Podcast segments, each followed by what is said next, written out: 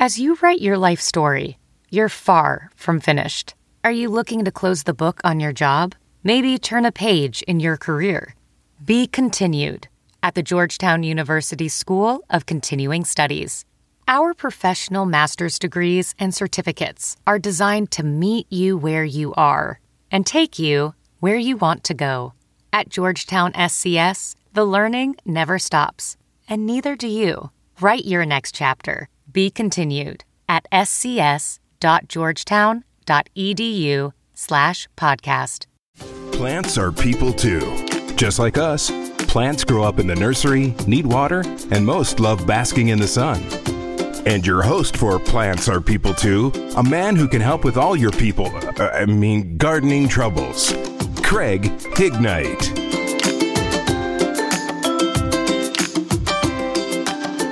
For anybody who's looking to try to do something right now, this is when cabin fever starts to settle in. Yeah. What are some things we can do to add a little bit of color, a little bit of life to the dead of winter? Well, you can, you can always go out and look for a, a, a new green plant. I know they just got a new shipment at Wallace's. Uh, remember, I saw somebody in a grocery store yesterday. They were carrying a plant out without covering it.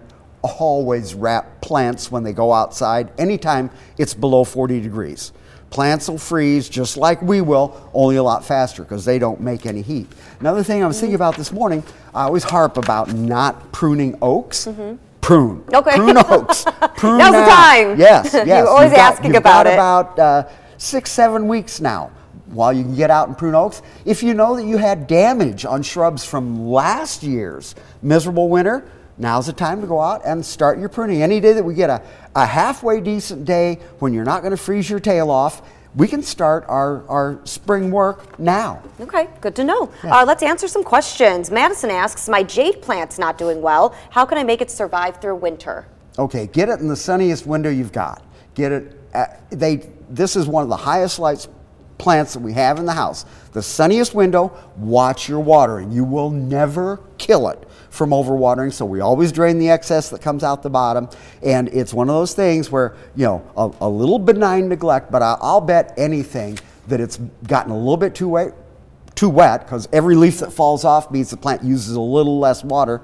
And, and this time of the year, it can be really tricky on taking care of plants, but the sun is really important. Barbara asks, my hydrangeas haven't bloomed for about four years. What can I do? I do give them hydrangea food.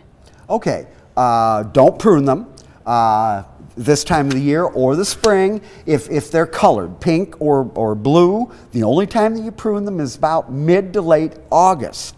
Past that, if they're a newer variety, maybe they aren't getting enough sun.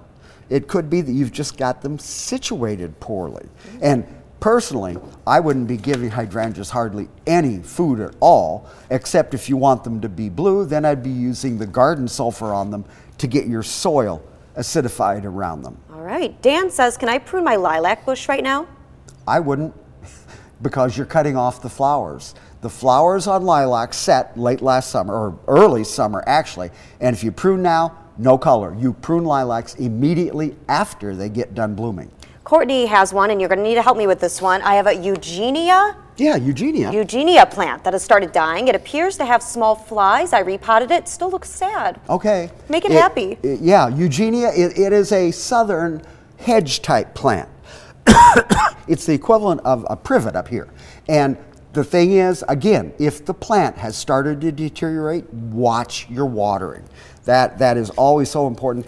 And if you've got little black flies around the house, could be that it, it is too wet because it takes a lot of water to keep a fungus gnat happy and breeding. Chris asks, how do I get rid of fungus gnats in my indoor garden? Ah.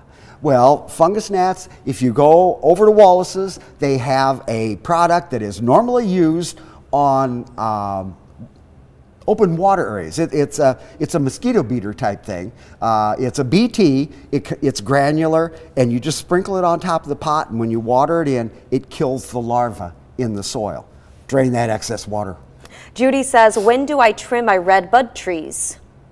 Redbud. There again, I would prune immediately after they get done blooming. The, the buds are there right now, uh, but if, if, if you know you can, if you don't mind sacrificing a little bit of bloom on red buds, it's not so bad because they bloom clear out at the tips of the branches. If you need to open it up or shape it up, uh, you could do that while the ground is still frozen during the winter. All right, ready for a lightning round? Yes. Can we start pruning apple trees yet? Yes. When should I prune my rose bushes back?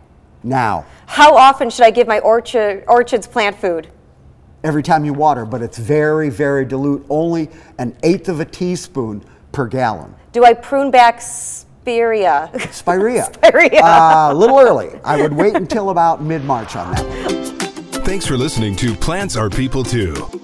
Got questions for Craig? Catch this plant and garden expert every Wednesday as he answers questions live on the air on WQAD News 8 at 11. WQAD Podcast Network.